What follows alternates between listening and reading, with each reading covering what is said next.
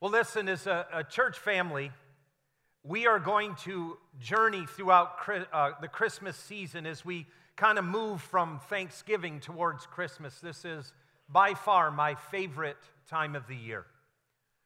But as we do so, we are going to be moving through a concept, a biblical concept that most of us have heard of. It's a Jewish concept, an Older Testament concept that's fulfilled in Jesus. And it's a concept of shalom. Shalom. How many of you have ever heard the word shalom before? If you've known people who are Jewish, they say shalom when they greet each other, they say shalom when they depart from each other. But if you were to read the Bible, Old and New Testament, if you were to read the scriptures, with a view of shalom, with the lens of shalom, it would be shocking to you to discover how much this concept, this reality affects us in our faith, but also permeates the Bible. So during this Christmas season, as we move from Thanksgiving towards Christmas, we're going to journey with the concept of shalom, and this is where it came from. I had in my heart that this Christmas teaching series should allow us as people to find strength, to find Christ, to view Christmas as it was when Jesus was born, in this fashion. How many of you agree that we are in difficult times? Raise your hand. How many of you have a sense that these difficult times aren't going to quickly end, but they may continue for some period of time? If you were to read the birth story of Jesus and the Christmas story, what we're facing currently with modern reality is so parallel to the time of when Jesus was born that it's absolutely uncanny. And yet, God, in His wisdom, came in the flesh, came as the Prince of Peace into that type of a chaotic, upside down, suffering filled, pain filled world. And as we think about the Christmas story and we move from Thanksgiving to Christmas, we're going to focus on shalom. To understand shalom, it's going to seem a little academic at the beginning of this teaching, but I want for us, or my prayer is, is that we would understand what shalom is and what shalom means.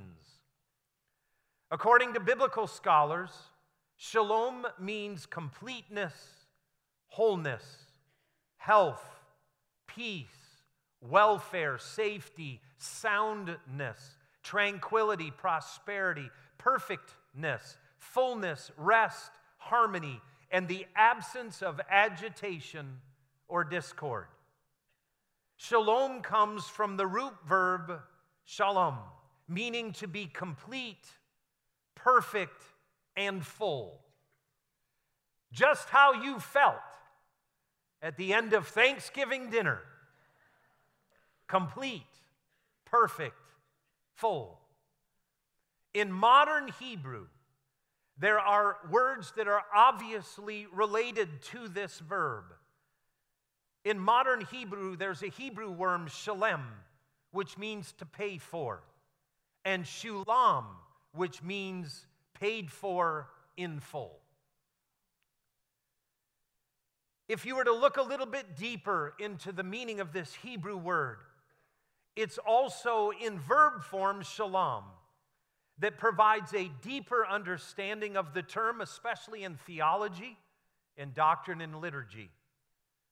Literally, literally translated, shalom signals to a state of safety, but figuratively, it points to completeness. In its use in the Bible, shalom describes the actions that lead to a state of soundness or wholeness. In other words, shalom isn't just passive, but it's kind of a transcendent state. And again, in the Bible, shalom describes the actions that lead to a state of soundness or wholeness. If you were to dig a little bit deeper, you would find that the word shalom in Scripture is translated to mean the following things to make amends, to make good, to be at peace, or to make peace. Maybe some of you saw people that you don't normally see during Thanksgiving. And during your Thanksgiving time, you made peace with them. That's an understanding of shalom. Shalom also biblically means to restore. It literally means peace, it means prosperity, it means wellness. And also, when there were peace treaties signed in the Older Testament, they were known as shalom. Digging even deeper, you would discover if you studied shalom in the Old Testament specifically, you would find that shalom is found through justice and truth. And the fulfillment of shalom in the Older Testament was viewed into the future as a time when the Messiah would come. And when the Messiah came, he would be the anointed one and he would be called the Prince of Peace. Again, if you were to look in the Older Testament, you would discover that shalom is a state, a reality based on justice and truth that permeates all experiences of life.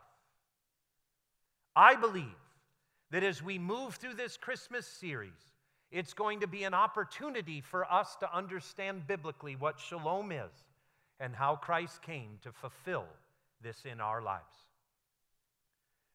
As we move between Thanksgiving and Christmas, I felt very led this morning to begin by focusing on Thanksgiving. And in order to do that, there is a biblical story that I taught on in several discussion groups over the past couple of weeks that deals with the importance of thanksgiving. But it also shows us how shalom can happen even in the most tragic, impoverished, removed realities in people's lives. And so, looking at shalom, I'd like us to begin with thanksgiving. Would you grab your Bible or take out your smartphone and turn with me to Luke chapter 17, verses 11 through 19?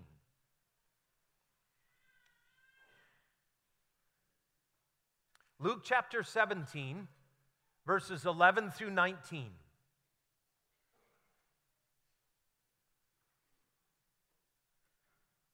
Here's the biblical story that we're going to focus on together. It says, Jesus heals 10 men of leprosy. Here's our reading. It says, Now on his way to Jerusalem, Jesus traveled along the border between Samaria and Galilee. As he was going into a village, ten men who had leprosy met him. They stood at a distance and called out in a loud voice, Jesus, Master, have pity on us. And when he saw them, he said, Go show yourselves to the priests. And as they went, they were cleansed. One of them, when he saw he was healed, came back praising God in a loud voice. He threw himself at Jesus' feet and thanked him. He was a Samaritan. Jesus asked, Were not all ten cleansed? Where are the other nine? Has no one, no one returned to give praise to God except this foreigner? Then he said to him, Rise and go. Your faith has made you well. As we think about shalom, and we think about this time between Thanksgiving and Christmas, what we're going to do together, just for a few brief moments, is we're going to take a look at this incredible story where Jesus heals 10 men of leprosy and one of them returns to give thanks. When you look at this story, there are some cultural things that we're going to need to know in order to grasp the fullness of what this story means. First of all, the Bible says Jesus is on his way to Jerusalem and he's walking on the border between Samaria and Galilee. What this means is, is that Jesus is traveling up against a region where Samaritans live. And you will notice that it was a Samaritan that came to give thanks for Christ's healing. What we need to understand is, is that Samaritans and the area of Samaria, or the area known as Samaria, is filled with people who are despised by the Jews of Jerusalem. Jesus was an Orthodox Jew in the sense where the center for worship for him was Jerusalem. And Jesus is traveling to go to Jerusalem to worship. But the route that he chooses is on the border of Galilee and Samaria. Samaria, again, is the place where these Jews live that are not complete Jews, like those that live in Jerusalem. They are half Jew, half Gentile. Most of the Jews that live in Samaria, that are known as Samaritans, had been forcibly relocated by invading armies centuries earlier. And as part of that invasion, they were forcibly married to non Jews. Because of this, the Jews in Jerusalem viewed the Jews of Samaria as Benedict Arnolds, people that had turned on the Jewish nation. They had turned their back on the wholeness of the Jewish faith, and they were despised by the people or the Jews of Jerusalem. And so here we have a story where Christ is moving to Jerusalem. He's traveling there, but he travels on the border between Jerusalem and Samaria. And as he is going, 10 men with leprosy met him. And the Bible tells us that they stood at a distance and they called out in a loud voice, Jesus, Master, have pity on us. Now, there's a couple of other things that we need to know. You'll notice in all of your Bibles, whether you're reading in the Bible you hold or your smartphone, that next to the word leprosy, there is a footnote. And that footnote says this word is used for all types of skin disease. All types. And so, for those of you sitting here who maybe have had a heat rash, it is accurate to say you've had leprosy. You're welcome. But as we look at this, one thing that we can discern is that these men who have leprosy have the type of leprosy that most of us are familiar with. Why do we know this? Well, first of all, the town that they live in is a border town. It's not fully in the Galilee, it's not fully in Samaria, it's located in between the two. There's also 10 of them. It would be unusual for 10 people to have some ailment unless they had been kind of put together. And as you notice in this story, it says that they shouted from a distance to Jesus and said, Master, Jesus, have pity on us. It seems to indicate that they are obeying the laws in the book of Leviticus for people who have leprosy. Now, as we think about this idea of leprosy, what I wanted us to do was maybe grab your Bible with me. I don't have the text up on the screen, but if you know your scriptures or you can find it in the Bible, you can turn to Leviticus chapter 13. As you turn there, you will discover that there is a very long chapter and it's the law of God, the book of Leviticus, is being given to Moses. And in Leviticus 13 and in Leviticus 14, two very long chapters, there's an in depth legal code that God gives to Moses for people who have a skin disease. And here's what would happen you can read it, it goes on and on and on. But you would notice that if you had wake up one day and you have a rash, the law says you have to go to the priest. Show them your rash. Here it is, right here. And then it goes into intricate detail. If the rash is open, if it's oozing, that's a great word, isn't it? Oozing. But if the priest would look at it and the priest would determine what the ooze was. And if the flesh stayed open and it didn't turn white, you were quarantined for seven days. You can read it right there in Leviticus 13. After seven days, you'd be brought back to the priest again.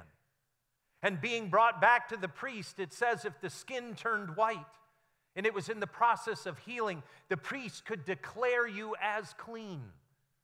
But if you were still not healing, you would be quarantined again for seven more days. And at the end of those seven days, if you were not healing, you would be declared as unclean. Leviticus chapter 13, verse 45 tells us this. It says, Anyone with such a defiling disease must wear torn clothes. They must let their hair be unkept they must cover the lower part of their face and cry out, unclean, unclean. As long as they have the disease, they must remain unclean. They must live alone and they must live outside the camp. So, what you have here, since there was no medicinal healing for leprosy back in those days, what you had was that the law of God was protecting the larger population from this contagious disease that would kill you.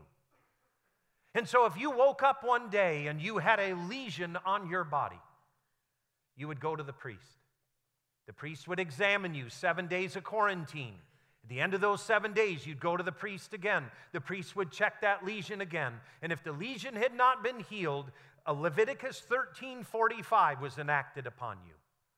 You would be kicked out of your family. You would be kicked out of your community. You would live outside the camp.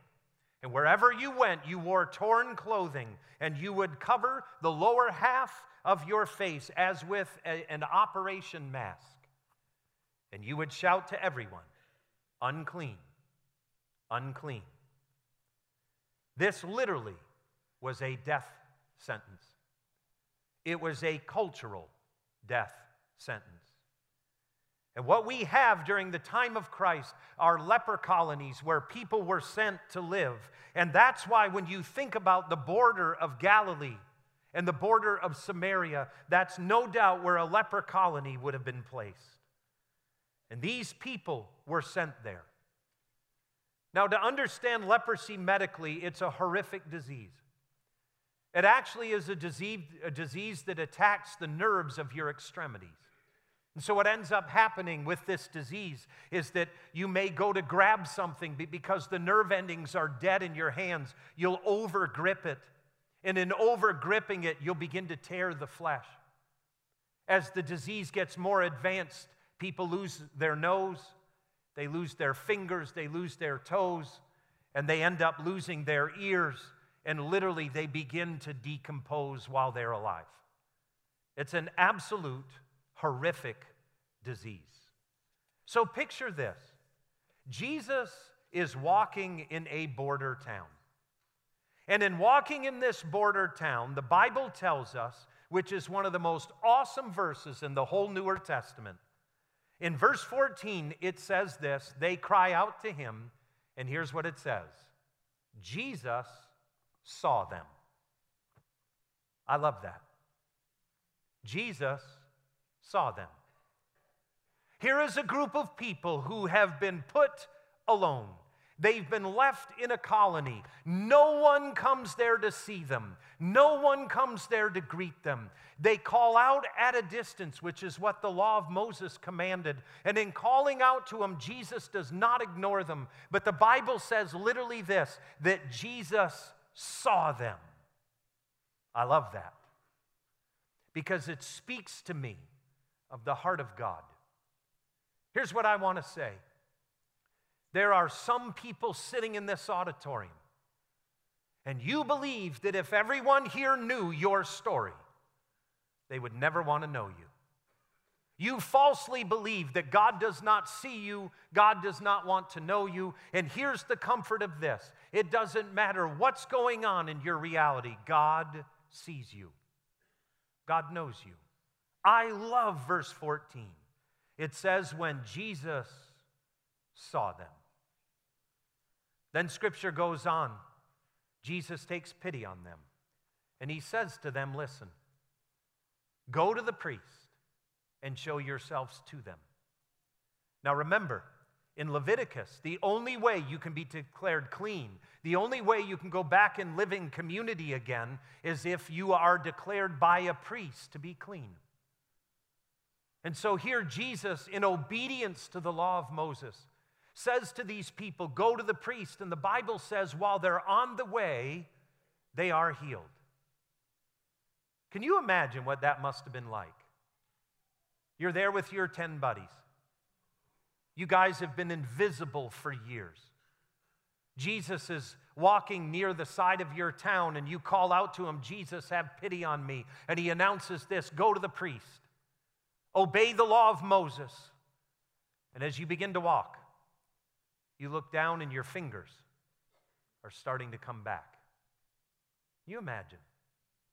You're walking with your friends, and as you're walking with them, you turn and your buddy's face is starting to come back. Can you imagine what that must have been like? And here's what the Bible says the Bible says that one of them, we're not certain if he made it all the way to the priest or not. It's hard to say. But in the original, it's on his way. The healing is happening. And it appears as though one of them probably never made it all the way to the priest, but looked down, saw what had happened, realized that they'd been healed, and they make a U turn and they head back to Jesus. The reason why I believe this is true is because if Jesus was traveling, he'd have been long gone by the time they returned to their village. So this one comes back, finds Jesus, and the Bible gives us this incredible picture.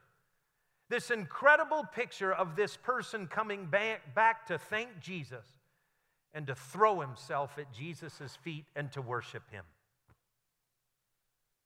Now, if you're like me, I read this story and I think to myself, how in the world did those nine people not come back to thank him? You ever thought about that if you've ever read this story? How in the world could you be healed? Your appendages are back. Your face is back. You're completely healed. You're going to be back in community. Jesus has literally given you your life back and you're moving into community, and yet you don't go find him and thank him. Only one person comes back, and he's a Samaritan. And Jesus, by his accent and how he dressed, was obviously a Jew from Jerusalem, and yet this guy came back to thank him and to worship him. Now, I have a question for all of us. How many of us sitting here would say, You've had an episode in your life where you know that you know that God did something in your life. Raise your hand. You know it. Some of you got a job that you know you weren't qualified for and you didn't deserve. Hallelujah, you got it. And you were faking it until you were making it. How many of you know what that's like? Others of you, out of nowhere, something happened. And you knew in that moment, you went, you know, I'm not smart enough, I'm not strong enough, and yet this happened, and I know that I know that I know that God has intervened. God has blessed me. God has delivered me. God has done something. You know what I have found? You can't meet a person over 30 that if you ask them that question, not a single person, if you ask them that question, have you had something that's happened in your life? You met a person, you got a job, something that looked like a mistake at the beginning turned out to be incredible, and you just know that God did something. Every person I've ever met says, you know, I have an episode like that. And the next question is this What did you do about it? What did you do? Did you go back and give thanks? Did you go back and worship Him? Did you go back to discover more about this God? Or did you just kind of go on your way and go, whoo, dodged a bullet? Did you kind of come to the point where you ignored God? Or were you the type of the person that looked at that and said, Oh my goodness, that wasn't me. That was some supernatural intervention. And because of that, I'm going to discover, I'm going to dig, I'm going to apply myself, and I'm going to move towards who God is. When you think about it this way, it's no surprise that only 10% of the lepers returned. I wonder if there was a polling of people who would say definitively, God worked something on my behalf, if it would be more than 10% of people who came back to investigate and discover and apply themselves to that God who had intervened. But here's what Scripture tells us, and this is key for me. When I look at this story and when I think about shalom and I think about what Jesus does in this man's life, his life is absolute chaos. His life is an absolute disaster. And yet Jesus saw him and heals him and works on his behalf. And in doing so, 10 lepers leave and one returns. And what you would discover is this is that this individual is closing the distance between himself and Jesus. To me, it's no mistake that when you read in the Gospel of Luke, it tells us at the beginning of the story that he is shouting from a distance. There's a distance between him and Jesus.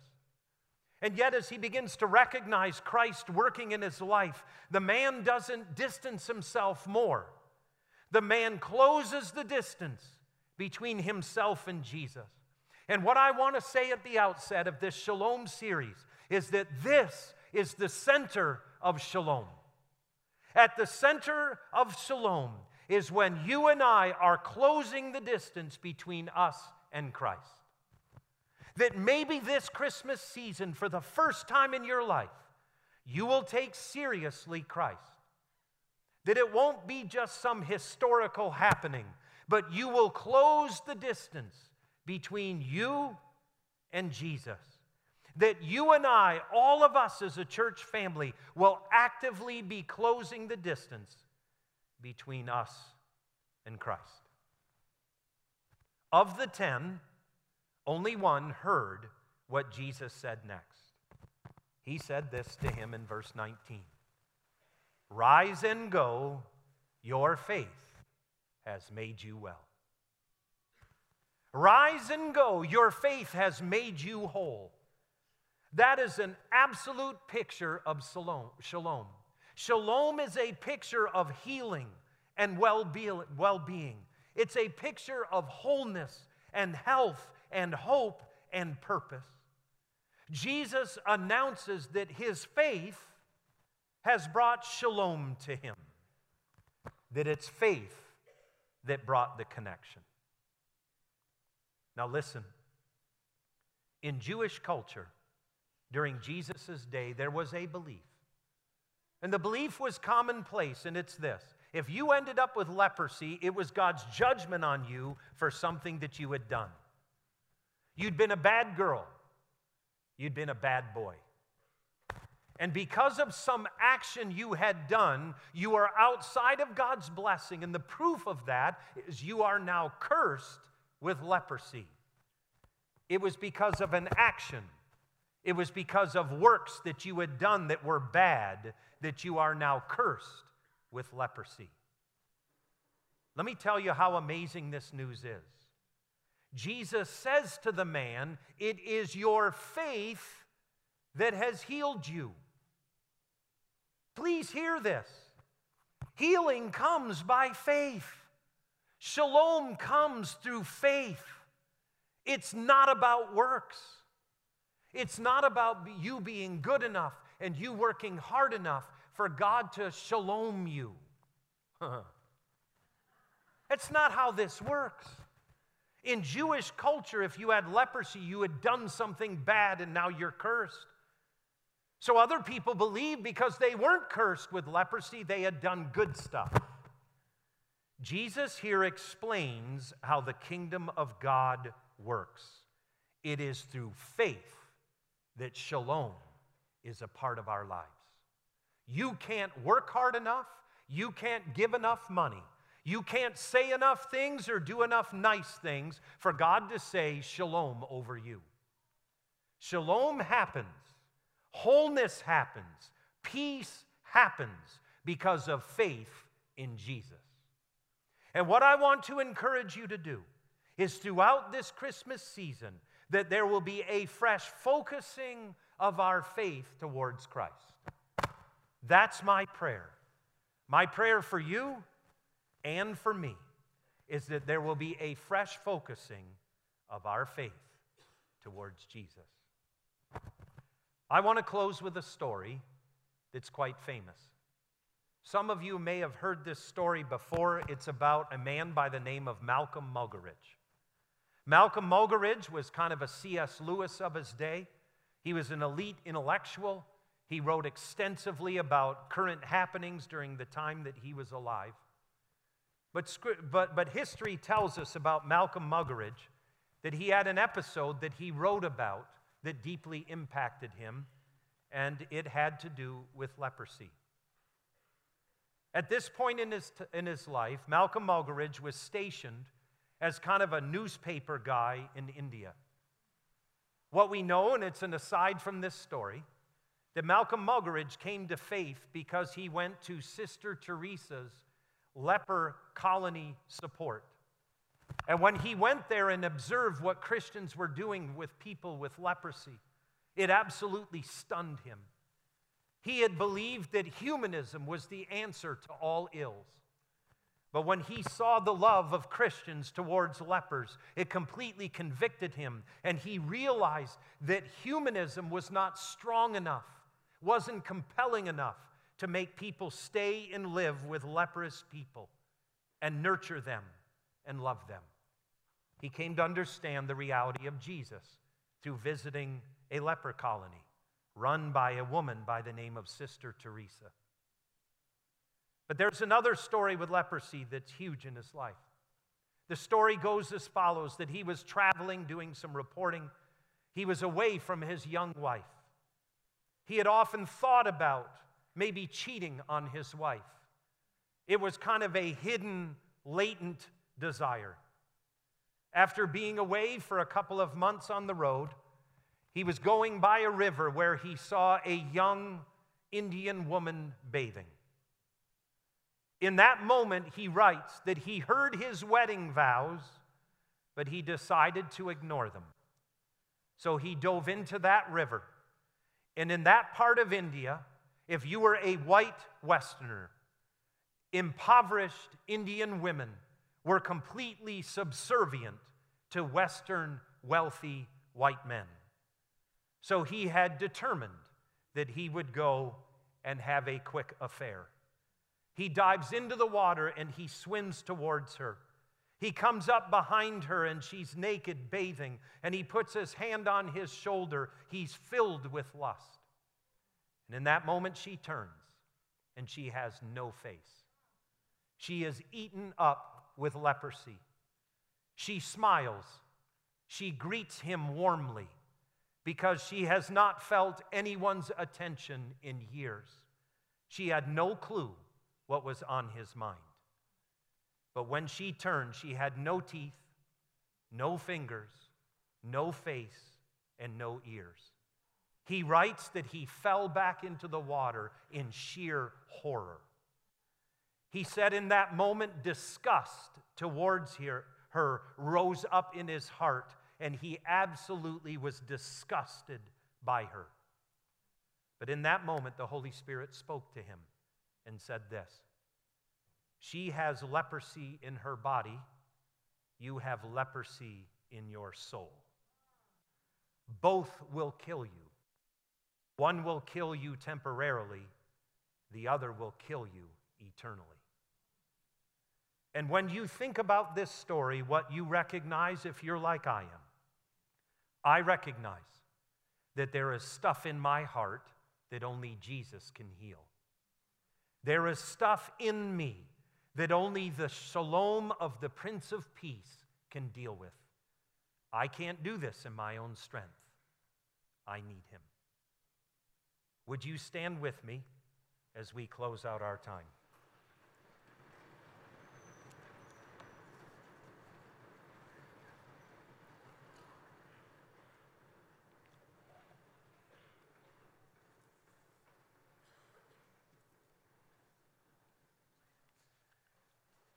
As we stand together,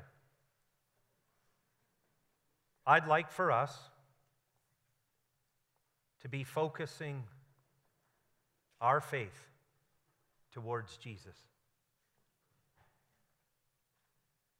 Can we close our eyes just for a moment?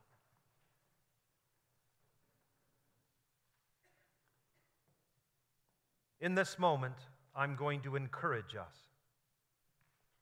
to allow our faith to make us well. I know some of us that are in this auditorium because of current events.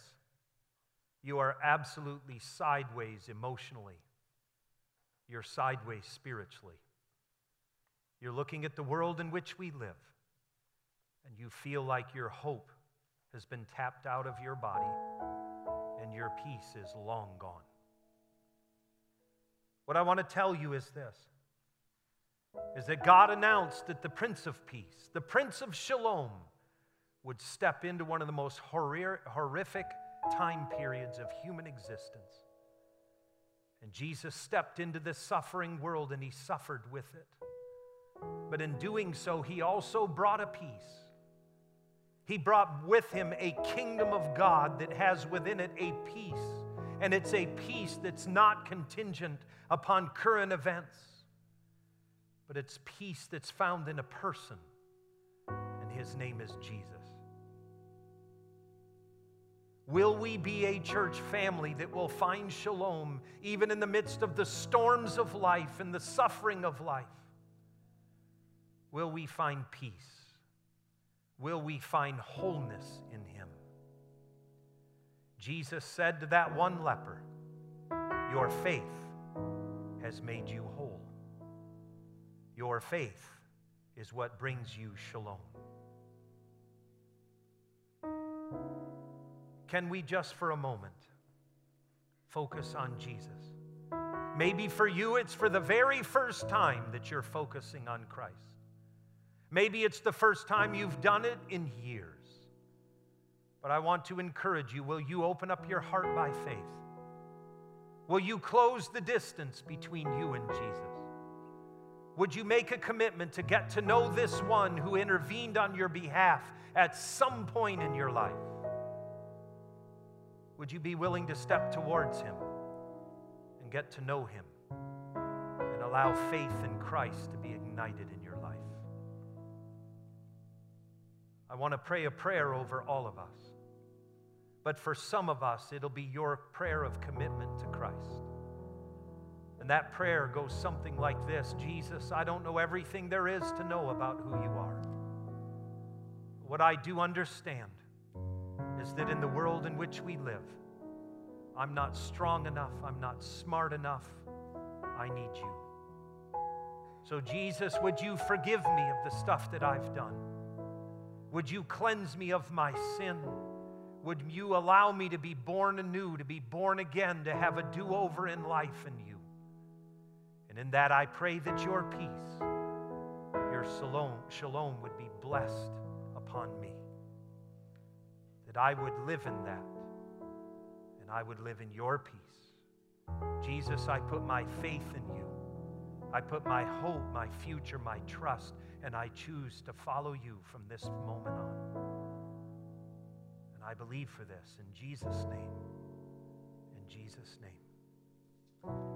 Callie's going to sing for us and lead us in worship with a powerful, powerful song that we know.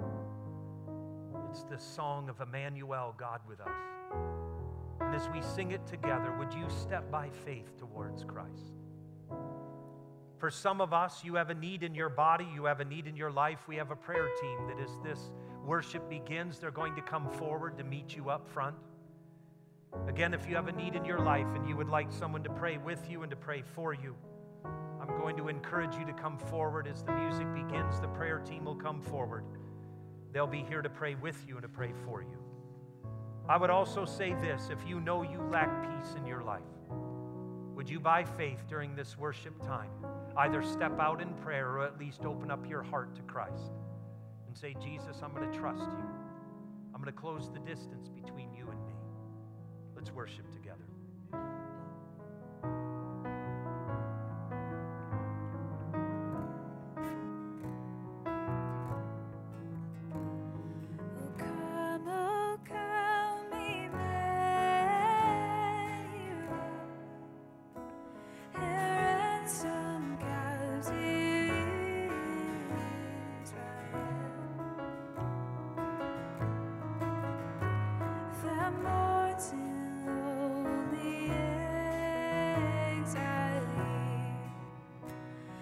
until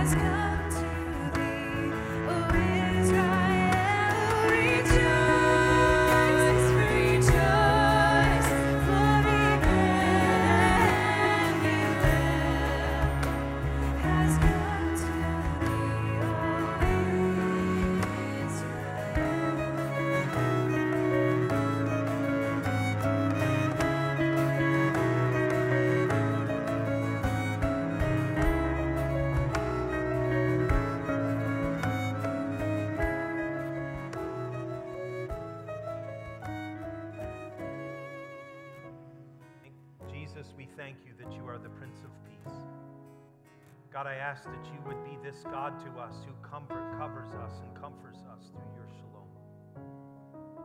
God, I pray for those of us in this auditorium who desperately need your peace. I pray that you would bless us with it through faith in your Son. God, I thank you for the words of the Older Testament, that blessing of Aaron that says, May the Lord bless you May the Lord keep you. May he cause his face to shine upon you. And may he give you shalom. May he give you peace. We're going to conclude our service quietly. If you would like to remain in worship, you can.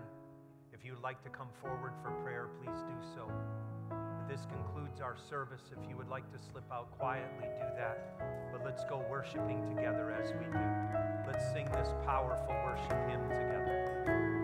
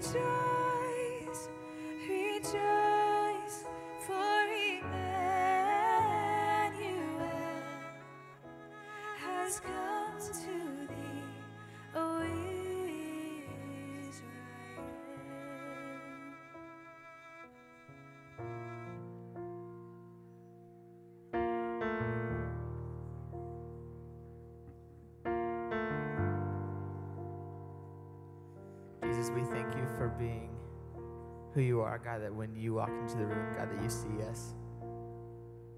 God, that you see everything about us. God, we can walk in freedom because we know that we have nothing to hide from you. And God, that when you walk into the room, God, sickness is met with healing, brokenness is met with shalom.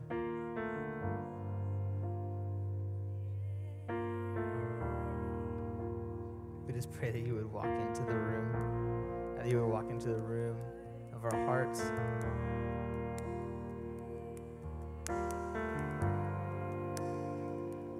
God, that we would find ourselves in the acknowledgement that you know us. And that our, our lives wouldn't be bound by shame, guilt. God, we would worship you freely with our lives, with our hearts, with our words, with our actions. Because we are completely undone.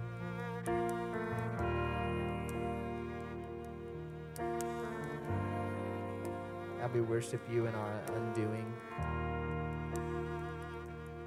And we invite you into our hearts, God, to do your work of restoration, God, of bringing shalom to our brokenness.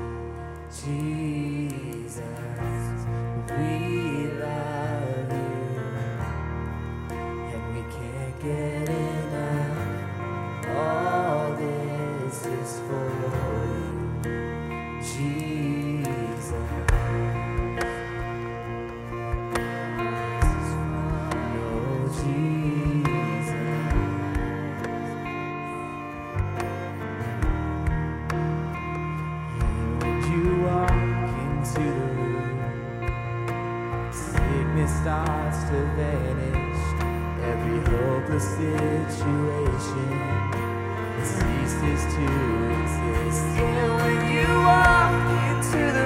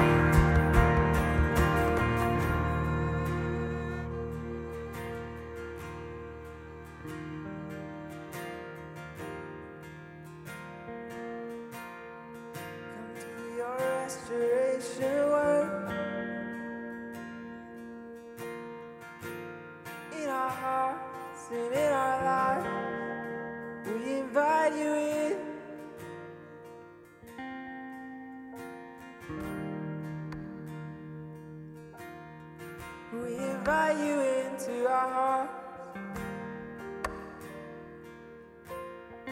Come to restoration work.